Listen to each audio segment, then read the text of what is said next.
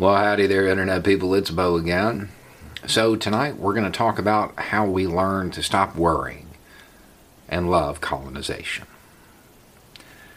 The United States, throughout our history, we have been an anti colonial entity, right? No taxation without representation. That whole concept, that whole idea that we were just beleaguered colonies who found our independence. It is part of the American mythology. It's, it's what we are. Yet, along the way, we became a colonial power. And I'm not just talking about the 18 1900s. I'm talking about now, today. And we've just learned to accept it. What is colonialism? What is it? What's the definition? What happens?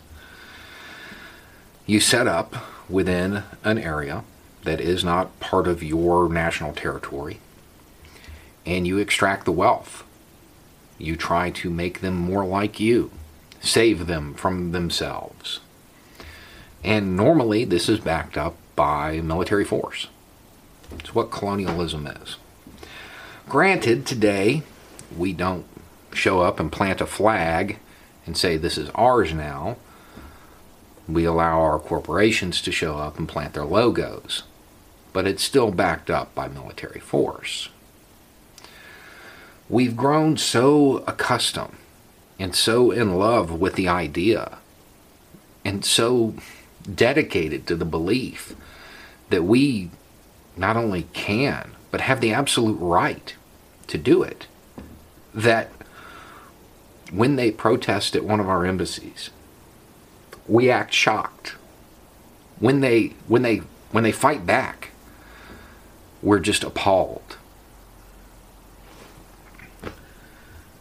If that's true and you don't believe that the colonized people have a right to do that, I mean, I got some crazy stuff to tell you about some of the stuff the founding fathers did in the early days. Uh, a protest at an embassy was pretty low on the list, to be honest. But we've grown accustomed to it. We believe it's our right. We are shocked and dismayed when our troops, thousands of miles from our borders, in countries that don't want us there, get attacked. And the idea, well, we have to support the troops. Support the troops, get them out of harm's way. Get them out of harm's way.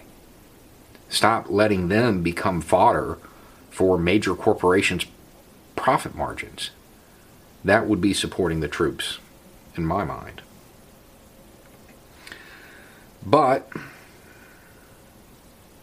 here we are, every day, and we just accept it.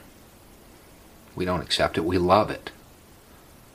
The American people in general love this. We're all over the world. The American Empire. We are a colonial empire.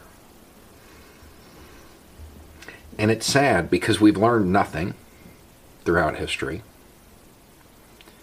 We are at the point in history where we can colonize Mars or we can stay here and fight over rocks, minerals,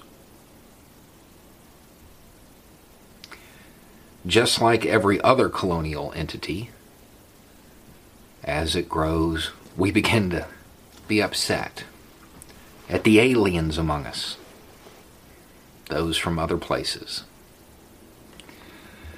They show up, and well, they just don't. They're not like us.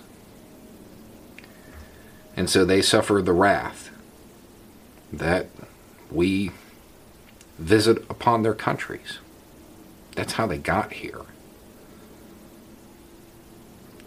Our conduits work both ways. So we become terrified of the alien among us because we're terrified of them over there. The only alien I'm scared of, the ones up there. Let's go meet them, see what they're like. Maybe they can teach us. Because we've still got a lot to learn. As we applaud the ever expanding empire. It's just something we should keep in mind. We have become exactly what the founders opposed. Anyway, it's just a thought. Y'all have a good night.